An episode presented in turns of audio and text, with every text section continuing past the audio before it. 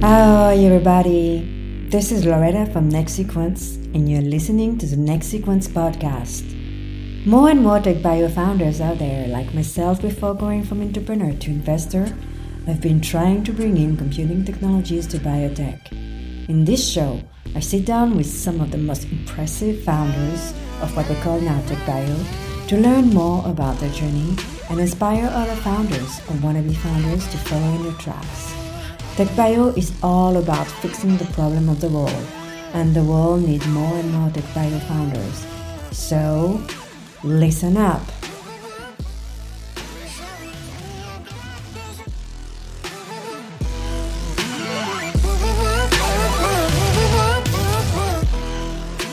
Hi, super excited here today. This is a new episode of the Tech Bio by Next Sequence.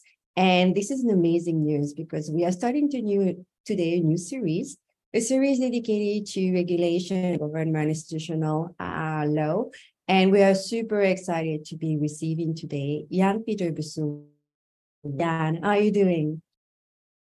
I'm good, Loretta. How are you? Great, amazing. So I really, really wanted to record this because we we talked uh, at length about two weeks ago, and while we were talking about what you're doing uh, in Africa in synthetic biology, but also around the entire industry in the uh, bioeconomy, I really wanted to get out there what we talked about. So I jumped on the huge opportunity to be able to interview you. Uh, of course, uh, we'll start a little bit about who you are, where you come from, and what's your background. So tell me more. Great. Uh, just like you introduced, my name is Ian Peter Busuulwa. I am a Ugandan from Uganda, which is in the eastern part of Africa.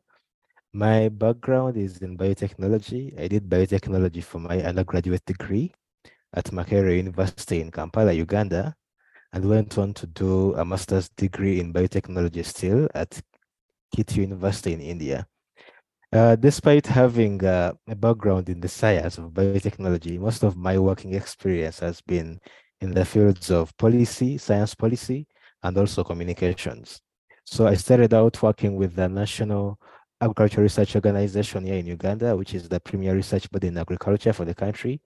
And I was doing outreach work with them. And what this entailed was reaching out to stakeholders who included farmers, other scientists, policymakers, regulators, sometimes funders, to let them know about biotechnology and the latest techniques we have in our toolbox of modern biosciences, which include the genetic engineering, and now we have gene editing and things like that. So I did that for quite a while. Yeah. Yeah. Why actually push you from science to to policies? You know, I can already hear in the background all the scientists screaming traitors. So you know, why they push you into policies. yeah. So uh, when I joined uh, the university at the time, Uganda was trying to put in place a law to regulate genetic engineering. That time, it was still the, the, the trendy technology. Now I have lots more cool things like synthetic biology and gene editing. So at the time, we didn't have a law that clearly regulated this technology. And uh, being a new biotechnology student, and I was learning all these genetic engineering techniques and manipulation techniques, I was quite disturbed that I wasn't part of I wasn't part of the discussion of the conversation around what this law would happen as a part of the advocacy. So as a young man, I was quite challenged and I, I mobilized my fellow students. We formed the society, which at the time was called Makerere University Biotechnology Society. So use this umbrella body to get the youth and other students of biotech and other biological sciences to contribute their voice to the advocacy around the, the law. And what this brought to light for me was that whereas scientists are very brilliant at their science, they actually find communication and policy quite uncomfortable. It was a bit of a, a a, huge task getting you know people from their cool projects to come and join things like a walk on the street I maybe a meeting with policymakers talking about this technology, maybe taking a petition to parliament to get them to discuss this law. I, my fellow students always found a bit of a challenge getting out of their comfort zone of the science to doing this. And so I felt like this would be my unique contribution to the field. I found this quite exciting for me. So I decided to give this my focus and attention. So I, I still love the science, but uh, I found this much more fulfilling as a contribution to the scientific practice. Why did you feel that uh, there needed to be kind of a framework set in place to be able to put limits uh, around what was being done in Uganda? What was the specific condition that um, make you feel that this was urgent, that this was needed, and it, it was something that you wanted to to dedicate yourself to? Yeah, so there are two reasons. One, from the positive, that when a policy is put in place, then government is able to contribute resources to the, the work of that policy. In this case, it will be government being able to have resources and funding for training in biotechnology, for the, the, the labs researching on these crops, for training opportunities elsewhere. And all these things would, as a student back then, all these things would give me a brighter, you know, career as a a scientist. That's why I felt that would help. Then on the side of the public, when you're developing all the science in the lab, the end target is for our solutions to reach the end user. And so for the public to have trust in the science we are doing, they need to feel like we are being held accountable, which is what the policies and law do. They give government and the public a way of ensuring that we are developing the science for the benefits and not the risks. And so these laws put in place checks and balances. They ensure that there is a process you follow for you to get access to things that would potentially be used for, for bad.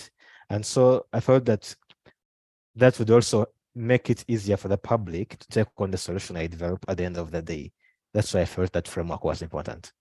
And what was the condition in Uganda at that time? You know, what was the condition in the lab? Because I, I guess that was that is definitely correlated to your desire to have these resources you know put to the task to to be able to serve the, the scientific community what was it like in uganda at that time so at the time uh, uganda was spearheading or leading efforts in the region to develop genetically modified crops for strategic crops for our country Uganda had very brilliant scientists in, in the research institutes here working on all these things. But the challenge was that despite the brilliance applied to developing the solutions, the solutions only went as far as the, the publications who publish the results and all that. But the farmers for whom the solutions are being developed, never go to see the things reach their farms. So to me, I felt like we aren't in science for publications, uh, much as you know, they are pride for academicians, but I feel like the real joy of a scientist comes from seeing your solution actually solve the problem that society is facing. So that's where we were. We had, we had, for example, research on bananas for resistance to bacterial wilt happening from as early as 2008. And this was almost a decade later. Farmers weren't getting the varieties that were resistant to these crops and a number of other crops were coming up uh, are resistant maize to droughts, cassava that's resistant to the brown streak disease and the mosaic virus. All these were meant to boost productivity, agricultural productivity, but the farmers weren't enjoying the benefits because the framework wasn't in place to take the research from the lab to their fields. So your yeah. desire was basically to be able to bring back to your scientific community, but it was, I think, in a way, it's not just the scientific uh, community because being able to build this kind of partnership where the farmers are directly able to reap the benefit of the research, bring more than just scientific benefits, it's also bring economic benefits for the entire country. So I, I think in a way, what I can say is you could see that huge field of opportunity there that was lying there and what needed to be done. Of course, you like the science, but you also understood that there was actually a gap that needed to be addressed. So when I look at you yeah. in your bio, I realize that you went from university and jumped into the industry directly by working with Ginkgo Biowork as a public uh, policy fellow. How did that uh, switch from academic uh, background to then industry background actually change your perspective? And what were uh, the most exciting thing that you did at, at Ginkgo?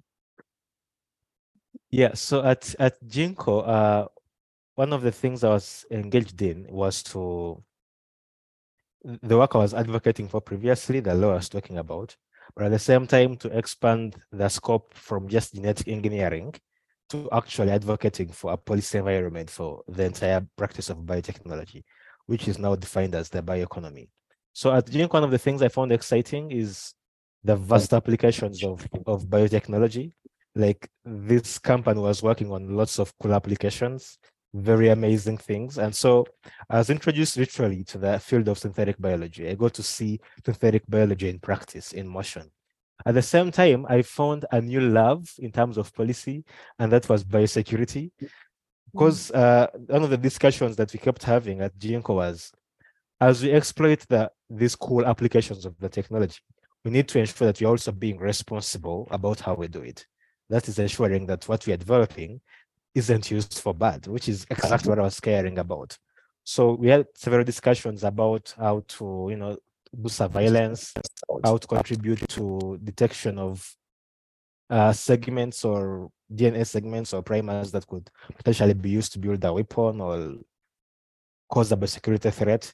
So all these things were, were conversations that we were having a lot at Ginkgo and going forward, this informed my my perspective of what the bioeconomy looks like and what possibilities there exist in the bioeconomy. And so from that perspective, you went on and you, you got more and more engaged. You, you worked with the Bioscience uh, Information Center, and, and then you moved on to, to a different angle, working with IGEM on the uh, science uh, communities uh, in Africa.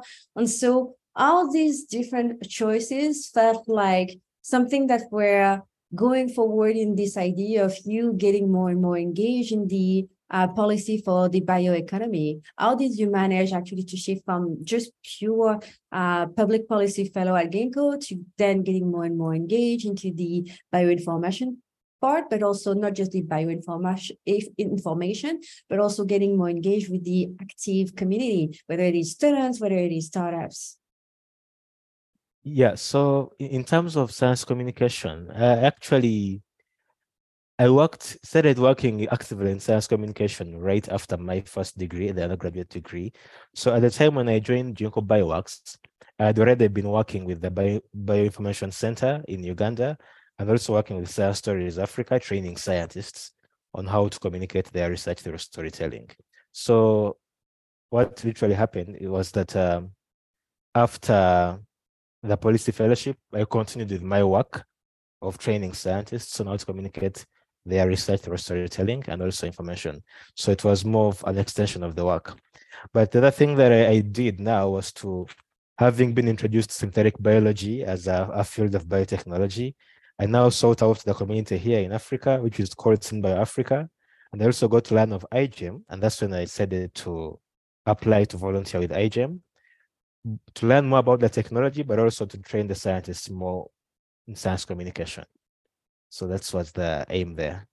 And what kind of uh, what kind of action did you take uh, into the training? Because uh, we we have with our non-for-profit foundation uh, dedicated to bringing uh, computing and synthetic biology together been working very actively uh, to have hubs all around the world. One of the major hubs that we have had uh, from since the beginning has been India. And so we've been working very actively with our student community there to be able to, to see how they can get more engaged into uh, biosynthetic biology, how can they contribute, and also how can they get uh, in touch with the latest development in computing that will allow them to leverage that technology into the research that they're doing into SynBio.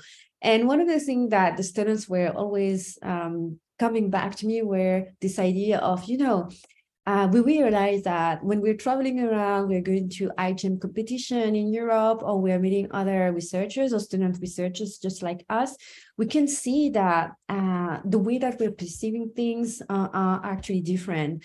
Uh, we don't necessarily feel like we have the same uh, background in terms of uh, knowledge. And so we decided to go on and build our own kind of community-based bioengineering student network where we can help each other teach each other about bioengineering and really advocate for bioengineering across uh, our network. So did you felt, uh, did you feel at that time that you you were in the same predicament did you feel that you, you, the community in its entirety needed to be boosted needed to be supported needed more content training to be able to catch up yeah so uh that's a realization that came in way before I joined IGEM. So I think that is uh, Hasnain. I think Hasnain was leading some of these communication training efforts. Then there was a steering group established through, I think it's Marissa. and then I joined the team later on. But the idea uh, behind the setting up of this team is that um, science is only as important as, as what the user is able to understand. And so it's important for the scientists to get basic skills in communicating their research to the others. Secondly, oftentimes the people who make decisions about our science aren't scientists. So they, you won't communicate to them the scientific style of the presentation, the slides, the data, and all the things. And you think they'll appreciate the science. There, there's a need for you to learn how to communicate your complex ideas into a language that they can easily appreciate. So this could be donors, they could be the policymakers, they could be investors who have the money, but just aren't scientists. And so communication became a key, a key skill that was required by the students and also the scientists. So what we're doing there as part of the steering group was developing various trainings. It, there was a course developed on science communication and sometimes we just have science communication experts come in and share tips with uh, the students and IGEMers and former IGEMers on how to put across their research in a language that's understandable by non-scientists. So that was the effort there, and uh, that's why they're still carrying on. I'm no longer working with them because of uh, other commitments, but the work is still ongoing, and the course is still available for students to enroll. Yeah. I and and I see that uh, that effort you carried it in a sense because you carried it by first initiated it uh, as part of IGEM, but you definitely carried it along by joining then for further on Synbio Africa. As we know, Synbio Africa is the largest actually community of Synbio scientists and researchers uh, in Africa. It's a very interesting community because it's actually the largest, but not only the largest, but I think it's a very active community that is trying to push forward the different elements required for the bioeconomy to take on. So that that uh, work of communication and and trying to support scientists in the way that they were communicating communicating, but also working with uh, government official, translated as I see it as you getting more engaged with more government official and leading you now to your actual position. Can you tell us more about what you're doing now in your actual position?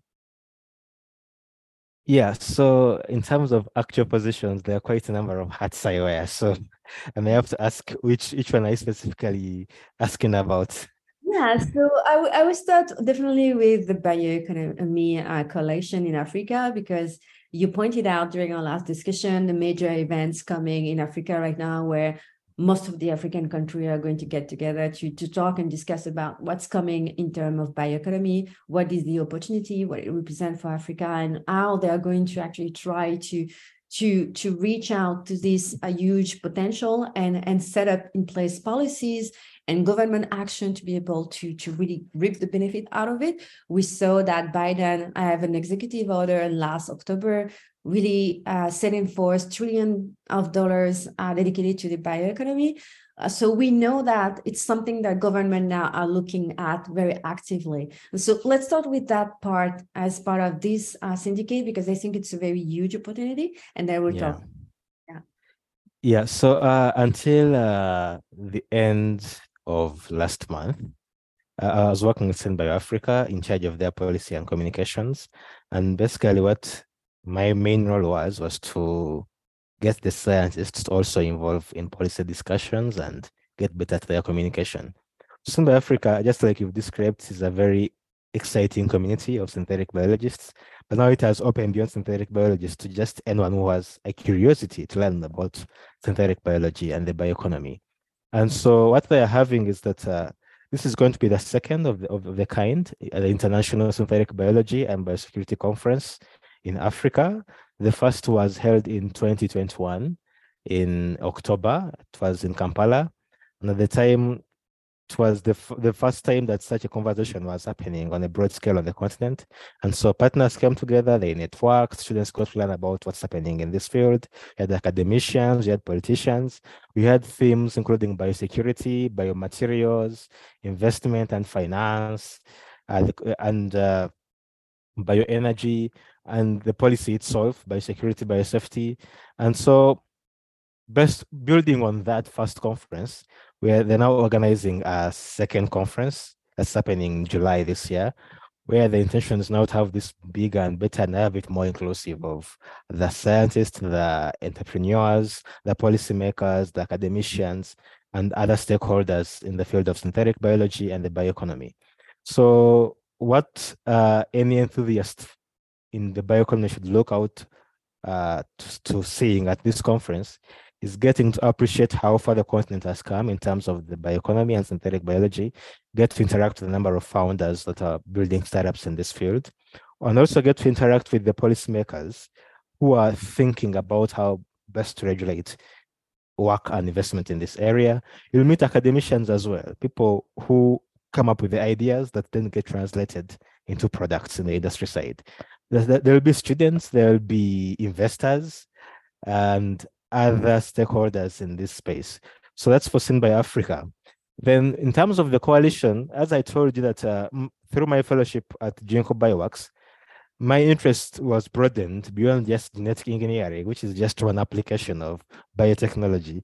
It's now looking at the entire ecosystem and what needs to be in place to get Africa to the level of advanced bioeconomies like the US that you were just quoting a while, a while back. So that uh, made me think of a platform that will be able to specifically look at that same technology, but from a lens of money.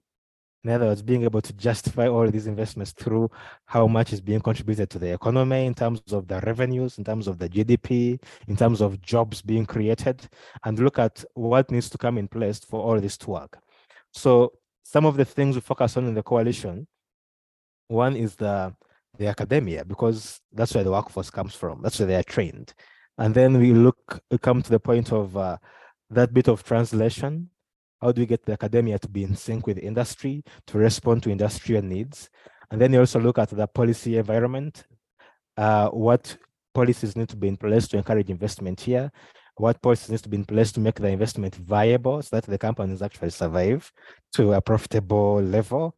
And lastly, also from the investment point of view, are the investors convinced that Africa is a good place to invest in when it comes to the bioeconomy? They feel like their investment will be safe. We have some bit of investment now, but we're also looking at the bigger investment of having biofoundries here, having serious and huge manufacturing going on on the continent. And uh, I think with the other partners working in this space that, uh, you know, are thinking alike, I think this will be quite possible in uh, in a few years to come. So that's what the coalition is working on. That's what I've, we've been working on. We are engaging in conversation with people like Loretta and other partners here. We have a number of players in this continent that probably will get to talk about as we go on, that are all working to ensure that Africa is taking advantage of this uh, this uh, nutrient of looking at at science not just for the science and publications, but actually for the economic gains it can bring to the continent yeah. You, you said something uh, that really resonated. You said uh, building these biofoundries all across africa to really reap the benefit of the bioeconomy. And i was thinking about the discussion that i had with a lot of the founders and accelerators government official in latam. And it was typically again the same idea the idea of trying to build at scale these biofoundries. What would it look like for you if you were successful? What would uh, the bioeconomy empowered Africa look like uh, in the future if you were thinking about it? Yeah, uh, Africa has about now 1.2 to 1.3 billion people. The African Union is working on making trade easier across borders with the African Continental Trade Agreement. And uh, the regional economic blocks are also harmonizing trade within regions. So what this means is that whichever country gets to have the biofoundry is going to have a market of 1.2 billion that is easily accessible. That's for a start. And now when we look at the fact that we, we are uniquely blessed with biodiversity, the products we develop here will be of key interest to consumers and developers elsewhere beyond the continent. That could be Europe or America or Asia. And so what I'm looking at in, in, in for the future is that uh, let's say we have um, a biofoundry. It could be in a country like, I'll give my country, Uganda. You have a biofoundry here, and uh, it's maybe manufacturing a drug. We have a number of kid, kid diseases here, like maybe malaria. It could be the HIV. It could be any other drug. And uh, because of how uniquely biodiversity is here, that's something that's easily possible, getting uh, a combination of compounds that could do that. And then I'm looking at Africa being able to, that biofoundry and that factory or company making the drug, being able to make, to break even, even before you move beyond the continent. In other words, the market in Africa being able to support that company's sustainability. But most importantly, us getting into the global market and having other partners find our products worthy of buying and worthy of partnering with us and distributing and harmonizing all these standards and ensuring that this company in Uganda has market within the continent and has market across the globe. That's what it would look like. What that means for me as an African is that would have more employment opportunities here. Definitely there will be jobs created, both the technical ones and the casual ones. That's what one thing I would look at. Two is that there are revenues that could spill into the economy and and uh, support development of other things like infrastructure projects of roads and things like that. Things that we've been long in need of, but have almost always depended on donors and loans and grants and things like that. But now we get to enjoy from things like taxes collected, both from the company and the employer's salaries and things like this.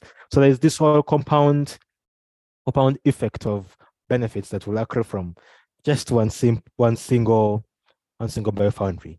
Now imagine having this replicated for other industries because as we are aware, synthetic biology has applications across a vast range of industries. That was just pharmaceuticals. We could have things like cosmetics, perfumes, unique scents. You could have, you're now going into the, the, the era of alternative foods, alternative meats, alternative milk, alternative proteins, and things like this.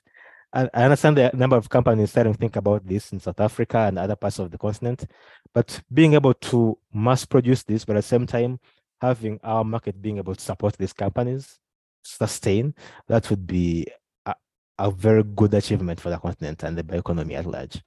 Yeah. I'm all psychops actually, and it's uh, amazing the number of possibilities. You you mentioned uh, other topics in the traditional drugs and therapeutics because I think a lot of people when they are thinking biotech, their mind goes straight to drugs and therapeutics, but it's much more than drugs and therapeutics. As you mentioned, we've seen startup now growing into the food and agriculture industry, where it is about helping on fighting pests and helping the crops actually uh, being drought resistant or providing the kind of characteristic and, and, and bioengineer characteristic that allow for better cultivation. But it's not just that, it's also about from a pure public facing point of view, being able to produce alternative way of having protein that doesn't rely on cattle. And we know that cattle is not actually something that is sustainable for every environment. So it's it's really offering a, a, a huge vast um, you know sea of opportunities. It's not just food and agriculture. You were mentioning um, everything from uh, consumer goods industry also and we're thinking about cosmetic products. And of course this is a huge potential because you can tap into this huge biodiversity where basically you could have very unique compound that could be used in industry in cosmetic products industry at least. But in the more sustainable way because I think that what people are after now, whether it is coming from the industry, we can see, and we've seen it at Hello Tomorrow, for example, during the main deep tech event in Europe uh, during uh, the beginning of March, that companies like L'Oréal, they're moving toward this huge sustainability uh, campaign and innovator program where they can incubate companies. And I think that this program in, in itself run in a very global way, they have the possibility to tap into that talent pool, that expertise, that biodiverse, I would say, ecosystem, not only in terms of I would say unique unicity because I, I am pretty sure that each one of the countries that I'm I'm meeting right now in Africa, whether it is Kenya, Uganda, Nigeria, South Africa, each one actually very different. Each one has a very its own unique startup ecosystem, and it's it's paired with a very unique also university and educational system. Because behind all of that, and you said it, it's job opportunities for Africa, but that also mean that we need to have the proper, I would say, training infrastructure behind to be able to train that talent because the talent needs is going to be a huge and and, very uh, difficult to tackle if we don't train our students to be able to be bioengineer. So I, I really see the potential here for Africa, and I'm uh, the only thing that I want to ask is what needs to be done. What needs to be done in terms of policies at the uh, national level, but also at the coalition level, because as you said, this needs to be also centralized in a way where all African countries are able to pull up together to create that 1 billion plus market because we've seen it in Europe, not being able to have that one unified market will not help our startup ecosystem. And so what needs to be done at the national level, at the coalition level, but then also at the international level, because you, you mentioned it, this notion of biosecurity is very important. And so we've seen it with COVID. We need policies in place to secure all of us and make sure that whatever research is being done is not potentially a threat. So, yeah, uh, I think what needs to be done is, I would say, has been done before, but at, at smaller scales. So I think what I would urge uh, the various stakeholders to do is to expand the scale. And what I mean by this is harmonizing trade policies. This has mainly been done at regional block level. For example, we have SADC, we have SADC is for the Southern Africa. We have COMESA combining East and South Africa. We have the East African community here. We have ECOWAS for East Africa. And then we have the North Africa having their own arrangement in the MENA region. So what happens during these regional blocks is that they try to make movement easy for traders. Start move for Uganda moving goods to Kenya. You don't have to worry about lots of paperwork and all the things. Yeah, be more like moving from district to district, and also harmonizing trade in the sense that uh, the taxes on goods uh, aren't as exorbitant as to as to you know to hinder trade and things like that. So what needs to be done in this case is to expand that spirit to the continental level, which is what the African Union is trying to work on, with the with the vision of you know I think they've called it the African Continental Trade Area, Free Continental Trade Area, something that is meant to turn the continent into a huge economic bloc with harmonized policies and easy movement of goods within countries. So that's something that needs not only to be just said out, but actually implemented so that uh, any investor anywhere in any country of the 55 is, is confident that if I wanted to open up a office or a market at the opposite end of the continent, I would do that without a lot of blocks. So that's one thing that needs to be done at national level, definitely countries need to, governments need to communicate their political will in terms of putting in place the policies that demonstrate that will. As I mentioned, why I was advocating for the genetic engineering regulation is that with that political position put out in writing and signed by government, then the government is able to commit resources to making the environment more conducive for such work. So for the case of the bioeconomy, we would look at the bioeconomy policies, for example, South Africa has one, and they also have a strategy that they're implementing, and that then that makes it possible for government to appoint uh, officers whose role is to ensure that this ecosystem is actually growing. That's how useful a policy is. So Uganda has a draft policy since 2014. We are now, uh, I don't know, it's almost a decade and it's yet to be passed. The region of East Africa has a policy that covers about seven countries that they're now trying to localize international policies. So if all countries could do this, or a huge number of them, one, that makes it easier for them to commit resources to this internally. That gives an investor from without the country to gives the investor confidence that actually, you know, this is how how the political will would be in this country. This is how I could take advantage of it. This is how long I could even get it's possible to estimate how long it will take for you to break even. This is how much I need to push this startup at this point to be able to run off. With all these incentives clearly spelled out in terms of either policies or guidelines, documents that anyone anywhere in the world can access. That it's not just I, Ian, trying to convince Loretta that you can come and invest to Uganda and all these things, but actually Loretta can verify what I'm saying by looking at the policy documents that are public public knowledge. So uh, that's one thing we need to work on. And then in terms of safety, as we develop the bioeconomy policies, we also need to have biosecurity policies. These are meant to ensure that as as the brilliant scientists are doing their work, some aren't misusing their brilliance for bad. I understand they have a number of international treaties, but these are only as effective as national implementation. We have the BWC, Biological Weapons Convention. We have standards by WHO, by WOA, by FAO, and all these things meant to ensure safe trade in food and all these kinds of goods, setting standards by the WTO. So all these things can be said and drafted and published several times, but they're only as effective as how uh, how willing the countries are to implement them at the local level. And so these policies come in handy at that stage to ensure that you know the country has an oversight institution to approve these imports. For example getting an economist to approve import of of dna let's say primers and other nucleotides required to build these things. We don't have the expertise. But then government can only put in place a position paid by government is if they have a policy creating an institution that has a mandate of oversight over trade in such commodities, which is something that governments need to recognize and also put in place to make it easier for the ecosystem to move move forward. So those are the kinds of policies I see we need they aren't rocket science. A number of countries are already thinking about this because of COVID and previous, you know, experiences. They just need to get past the finishing line to get these policies passed and get their budgets, to, their governments approve budgets for these things, to institutionalize the policies and make it easy for the stakeholders to come in and invest in these fields. Yeah. It's very funny because I was realizing when you were explaining this that I have already seen it, and I'm seeing it actually uh, in reverse in computing, in the sense that because I'm a French national based in Paris and part of the European Union, I've seen from the beginning all the policies that have been developed over time to regulate AI, because AI is a big subject when it comes to ethical implementation of the technology. And so I've seen over the years how these policies have evolved.